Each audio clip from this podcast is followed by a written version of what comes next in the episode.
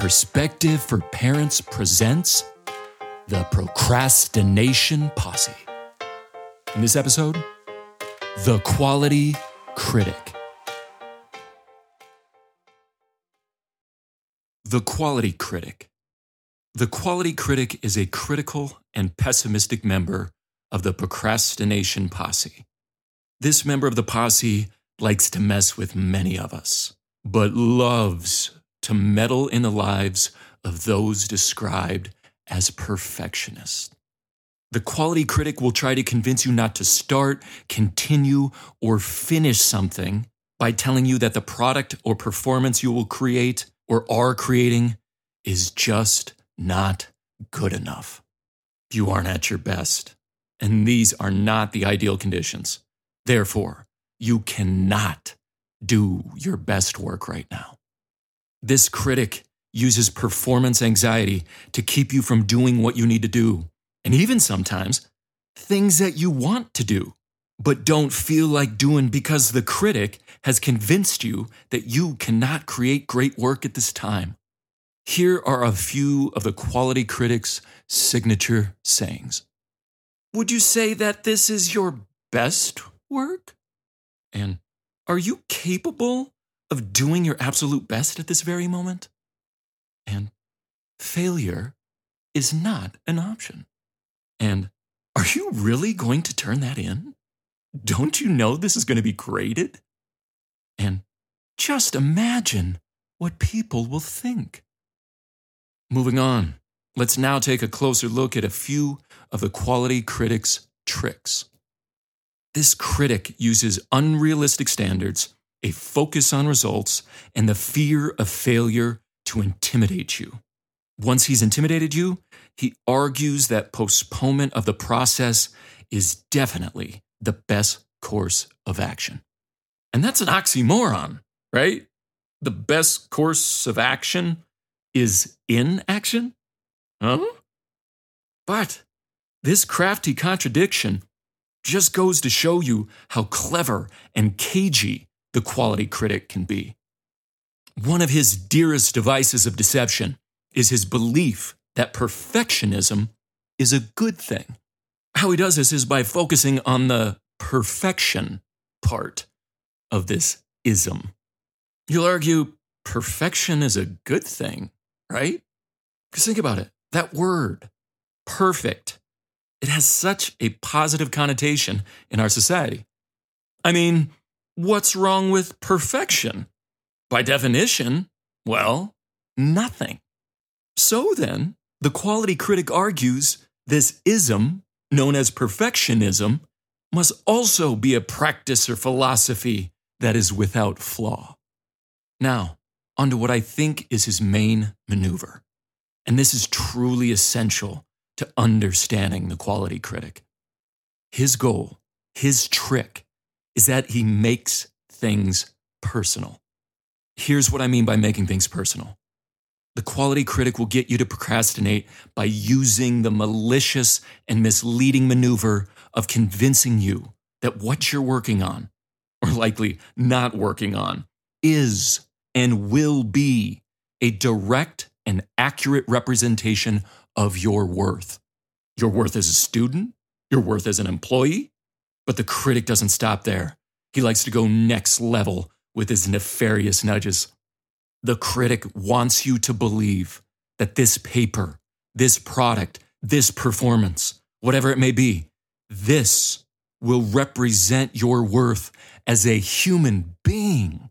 Because the critic knows you will procrastinate if he can get you to believe that the quality of the finished product will end up being a proper and precise evaluation of your value as a person. He tells you that if you fail, you are a failure. I guess you could say the quality critic uses a verb, failing, to make you a noun, failure.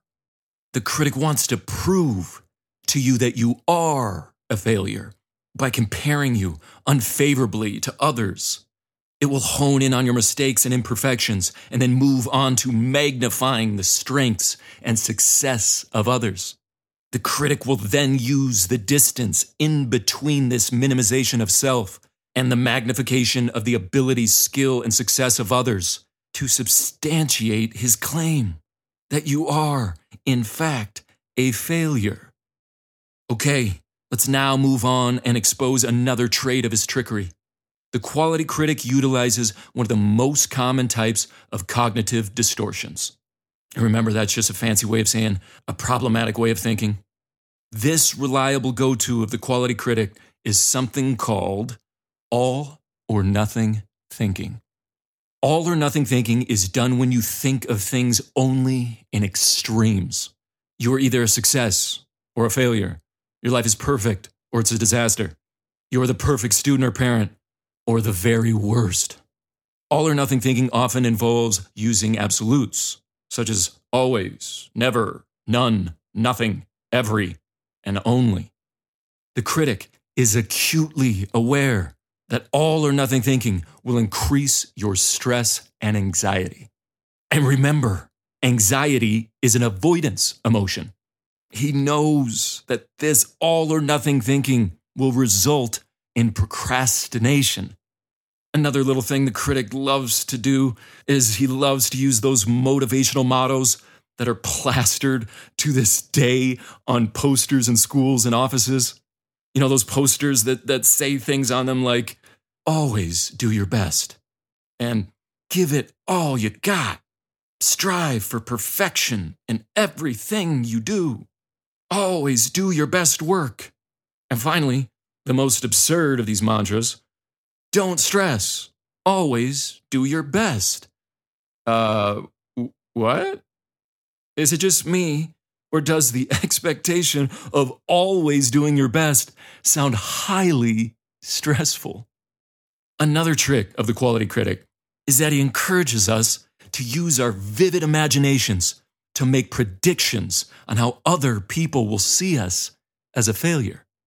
They will think of us in this way, they will see us as a failure if the product or performance isn't perfect. The critic uses the future perceived judgment and disappointment of others to persuade us to procrastinate. Sometimes the quality critic will get even more conniving with its counsel by suggesting that, hey, think about it. If you actually don't finish this task, then they, whoever they may be, they won't be able to judge you as incompetent. This critic gets silly with it for some by making the argument that not trying is actually a better approach than trying because, in his opinion, it is better to be judged for not putting in the effort than to be seen as not having the ability, the skill, or intelligence to create something that's worthy of a standing ovation. Now, getting into something slightly different, I do want to address something that is specific to parents, because, yeah, this is a podcast for parents. I believe a reminder that is much needed for some parents is your child is not a product. Now, this might not be for you specifically, but some parents can get into a problematic perspective on parenting in which they view their child more as a product and less as a person. And with this viewpoint, some parents will begin to see themselves as being the person responsible for creating a perfect product. That product being a child. To break from this inaccurate and unhelpful perspective, it is important to remind yourself that you are not the only person who will shape your child. And additionally, always remember that your child is not a product. They are a person, and persons are persons because they are inherently imperfect. Okay, now moving on into how you can outsmart the quality critic. Lower your standards, focus on the process, develop a growth mindset, and have some compassion for yourself. By lowering the unrealistic height of your expectations, you can provide the perspective needed to start or to continue. I love the mantra, or I guess you could say, the mindset of good enough. The truth of the matter is, you can't always do your best. And that might sound like blasphemy to some. So let me explain with an example. You can do your best while taking a test, but doing your best to prepare for a test is unhealthy and likely unrealistic.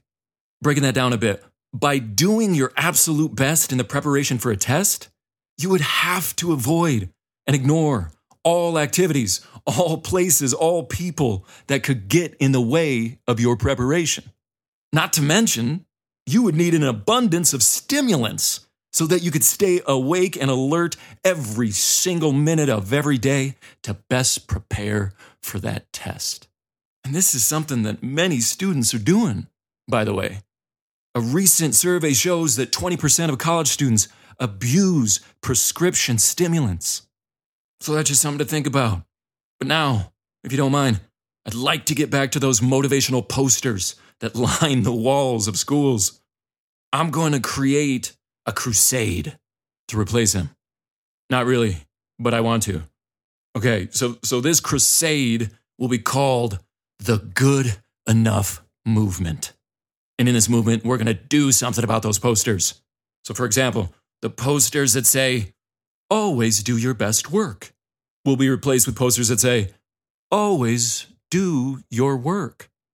Other messaging from the posters will include, perfection is the enemy of progress. Thank you, Winston Churchill, for that one. And better a diamond with flaw than a pebble without. Thank you, Confucius. To outwit the quality critic, we have to remember that everything we do or create doesn't need to be our best. In fact, it can't be.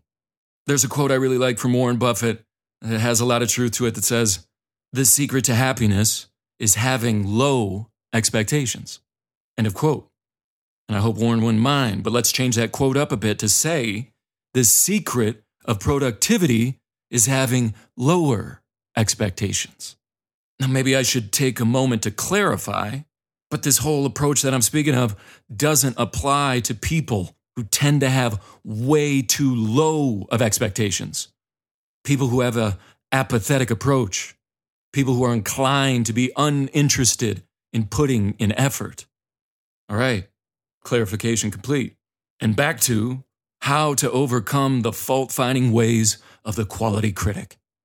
Focus on the process. How you do this is by catching yourself focusing too much on the quality of the finished product and instead bringing your attention back to starting or continuing the process of whatever you're procrastinating on. Another tactic develop a growth mindset. We love talking about growth mindset, don't we? I don't think I've had a conversation with an educator where growth mindset wasn't brought up and promoted. The thing is, though, we are often unaware of what that term actually means. And furthermore, we don't always put it into practice in our schools and in our homes because a big part of having a growth mindset is to see failing as an event, temporary, proof that you stretched your limits, and a realization that failing is an opportunity to learn. That helpful explanation of terms is shown by a visual created by Anna Vital. There'll be a link for it in the show notes. Now, when I say failing, I'm talking about trying and failing, not failing to try. Okay, here is something a little more concrete and actionable. An effective tactic to outsmart the critic is to break a task down into a bunch of little tasks chunk it down into bite sized portions. And then what you do is you give yourself a certain amount of time to complete each mini task so that you don't get all wrapped up in having every single little detail perfect. But if you must try to make things perfect, schedule it. Schedule time for making things perfect after you have completed each mini task with that good enough approach I spoke of earlier. Now, moving right along, let's now look at a technique to overcome the critic's obsession with what other people will think of you. Always remember the quality critic wants you to co sign with his quote, From Thomas Cooley, quoting, I am not who you think I am. I am not who I think I am. I am who I think you think I am. End of quote. Deep, right? But we must remind ourselves that the practice of building a self worth based on our assumptions of what others think of us is unhelpful and highly inaccurate. And there's proof of this inaccuracy. It's something called the spotlight effect. The spotlight effect is the psychological phenomena that explains that most people believe they are being noticed way more than they actually are. So, not only do people not think as negatively about us as we tend to believe, but also they probably don't think about us as frequently as we imagine. Knowing this can be a good thing when we are so focused on the hypothetical negative perceptions of others. And here's the final technique that I'll share. And the quality critic really despises this approach. Try to develop some compassion for yourself. Know that being overly critical, placing too much pressure on yourself, and focusing on perfection will lower your self esteem, which will ultimately fuel procrastination. You can overcome procrastination by giving yourself permission to be a perfectly imperfect human. Remind yourself that whatever the task is, it will never be an accurate representation of your worth as a student, as an employee, and definitely not an indication of your worth as a human being. Perfection is an unrealistic expectation. Definition time perfect, adjective, excellent or complete beyond practical or theoretical improvement. I hope you would agree it wouldn't be a good thing if you were beyond all practical or theoretical improvement, right? To make this point, here's a quote that I love Life is growth. If we stop growing, technically and spiritually, we are as good as dead. End of quote. And to close this episode, I'm going to share a few more quotes that can help to keep the quality critic from calling the shots in your life. Here goes.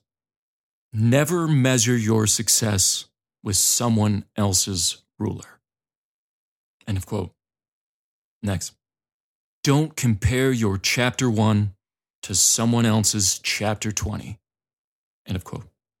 And finally, there is no way to genuinely, powerfully, truly love yourself while crafting a mask of perfection. Up next, come get to know the next member of the procrastination posse Sergeant Pain Predictor.